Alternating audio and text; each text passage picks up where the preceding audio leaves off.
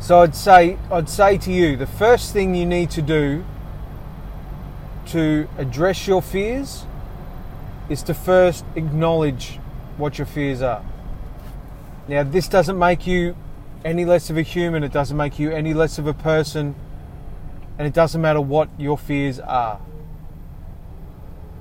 Everybody fears something, and a lot of the times it's just ingrained from a young age. Um, look, there are genuine people have genuine fears that take lots of lots of personal personal development and professional help to get over some fears. I'm not ta- talking about massive ingrained fears that I feel extremely grateful that I don't have to deal with any of those fears, and that's that's another part of this. That's why I find them superficial fears. Uh, scare of heights, scare of snakes, scare of spiders, um, scared of public speaking. You know, at one stage, yeah, public speaking was the biggest fear people had. Like, are we serious there? Like, are we serious? It is, it is something to be mindful about, and I know people don't jump up and do public speaking straight out of the womb, but it's not something that you should close yourself off from the world because of. It's a fear that if you realize it, take steps to take steps to embrace that and then work out how you can put steps in place to counteract those fears. Like when when I was become a father, when I became a father and my children were were very young. Um, look, we wanted to give our kids the best in life, and, and we've always thought of what we were going to do with our kids. Right? We had these conversations. We we looked into the future. We planned their future out. Um, not always thinking of. Definitely not thinking of how we could afford to do the things we wanted to do with our children, rather than planning for it make, making the plan to do it and then planning our lives around that. So, one of the things we decided we would do from a very young age, uh, we were going to take him to all the theme parks. Something that we didn't do as children, so I, I didn't do much of that when I was a I was a kid.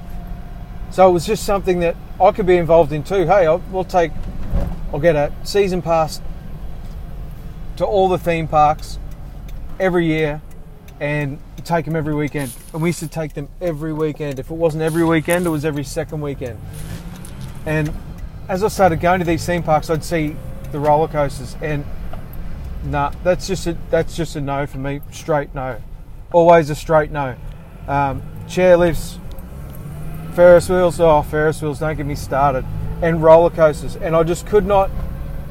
The fear was too great for me. I, I would stand there, tremble in fear. Um, it didn't help.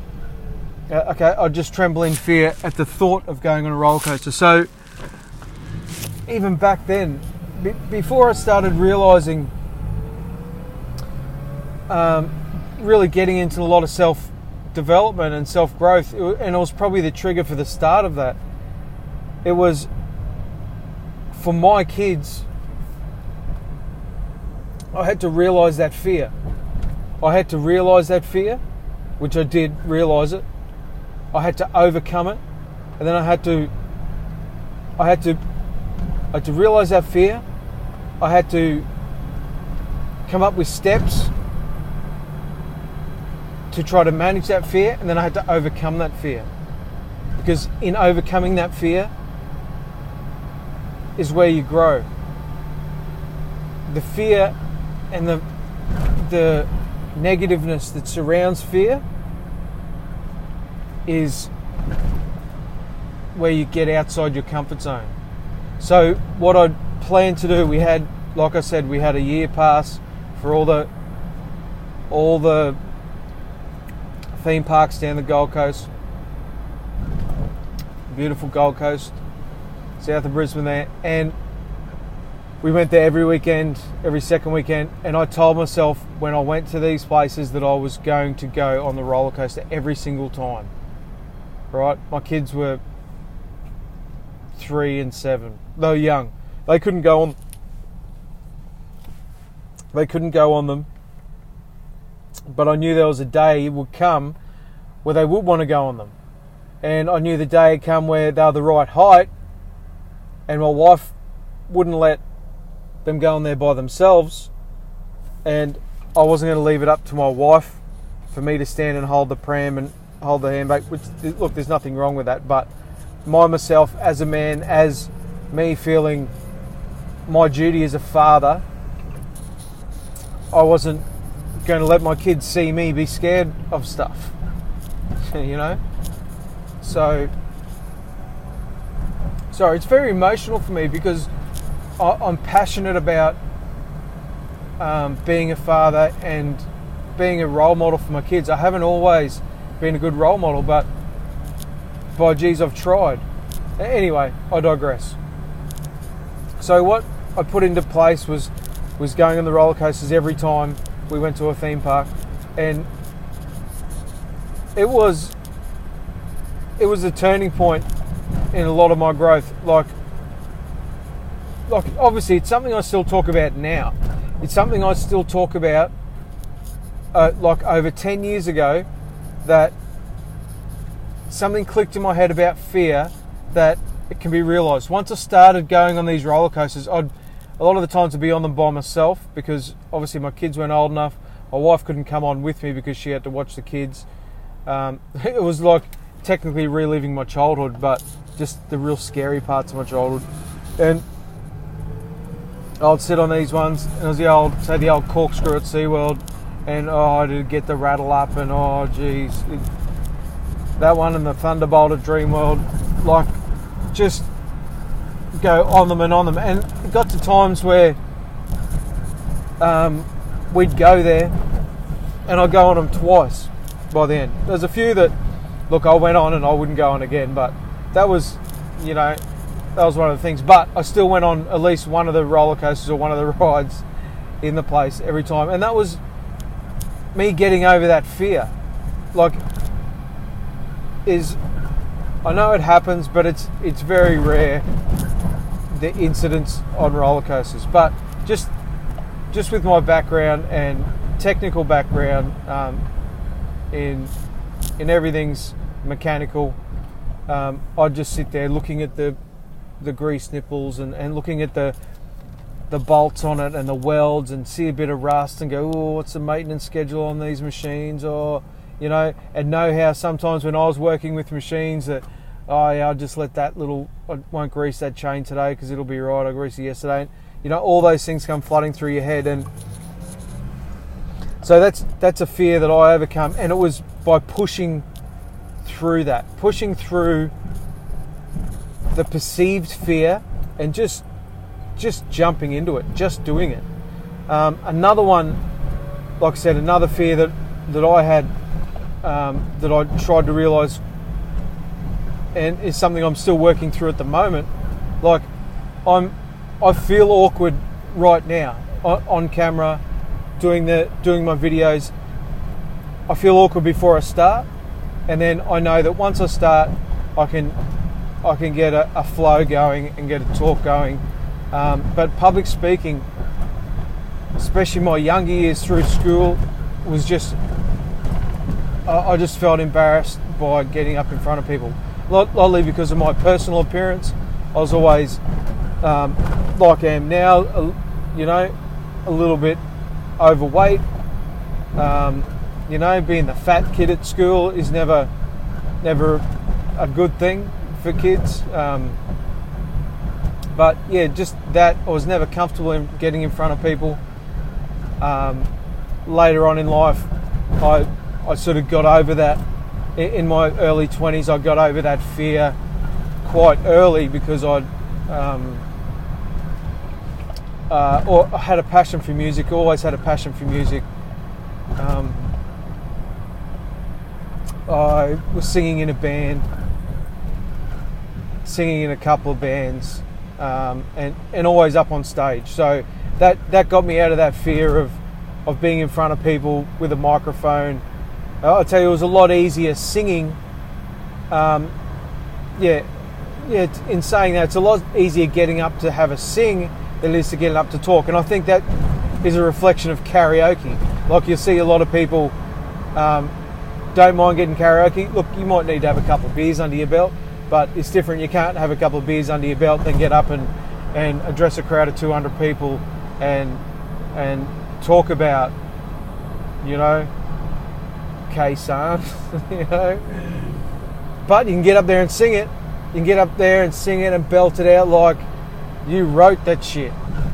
You know what I mean? So it's exactly the same thing. Those two things are the same thing. You're up in front of someone singing about Khe Sanh, and you're up in front of people talking about Khe Sanh. It's just the words are in front of you. You know the words. You know what you're going to say. You know what you're going to say before you even say it. Your brain goes, boom, this is what you're going to say next. The last train out of Sydney's almost gone. When you're up there talking in front of people, you're going, ah, blah, ah, oh, um, yeah, there's this train, and um, yeah, um, it's in Sydney, and like you get flustered because you think too much about it. So, that realizing your fears and working out ways to get around them, you know, is the biggest thing. The roller coaster. Just get on a roller coaster. You're scared of roller coasters, get on a roller coaster. If you're scared of speaking in front of people, well, maybe you're a bad singer. Maybe karaoke idea isn't such a good thing, but there's other ways you can you can go through that, and you can get into this into this mindset where you can look something. Another thing I did um, during my kids growing up, um, there was massive issues at their school with air conditioning. Or they wouldn't air condition the prep classroom because there was this and that. And my kids had gone through prep, and, and there was me and a couple of fathers were just banging on about this all the time. We'd go to the P&F meetings, and you'd have your accountants there who are the, the head of the P&F, and the, the principal who's hoity-toity, and and all these people they're going, oh, it's going to up the school fees, and oh, we can't really afford. And we're going, like it's 2005, it's 2010, people. Our kids are suffering in a 40 degree classroom when you're saying the reason is because of money. Like, and I say that because if you if you are struggling with talking in front of people, go into a group scenario, like a like a, a meeting, a P&F meeting, a council meeting, even, and think of a couple of questions while you're at the meeting. They'll talk about stuff. You just think of a couple of questions. Maybe you won't come up with it the first time. Maybe wait, go back to the next P&F meeting, go to the next P&F meeting. Come up with a question. Once once you're there a few times, you'll know the, the way things flow. You'll know when it's right to answer ask questions. You know when all that works. Um, address that. Ask a question.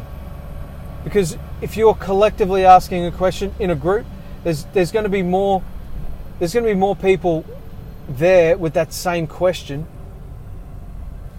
and you'll get a lot of head nods and people going, yeah, yeah, yeah, especially if you across the subject matter that they're talking about.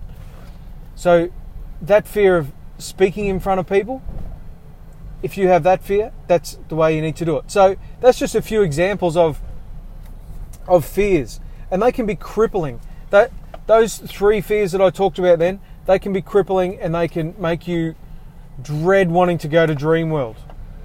I mean, if you are going for a day at Dreamworld and all you're thinking about is, oh, I don't want to go to Dreamworld, oh, I don't want to go on that roller coaster, then you need to go there the week before and go on that roller coaster. Like you're going to take away just that fear, just that mind, the stuff that plays through in your mind takes away from your enjoyment. And that happens throughout life as a whole. If you fear going into your boss to ask for a pay rise, if you fear going to do something, as soon as you think about it too much, boom, that's a moment of your life wasted.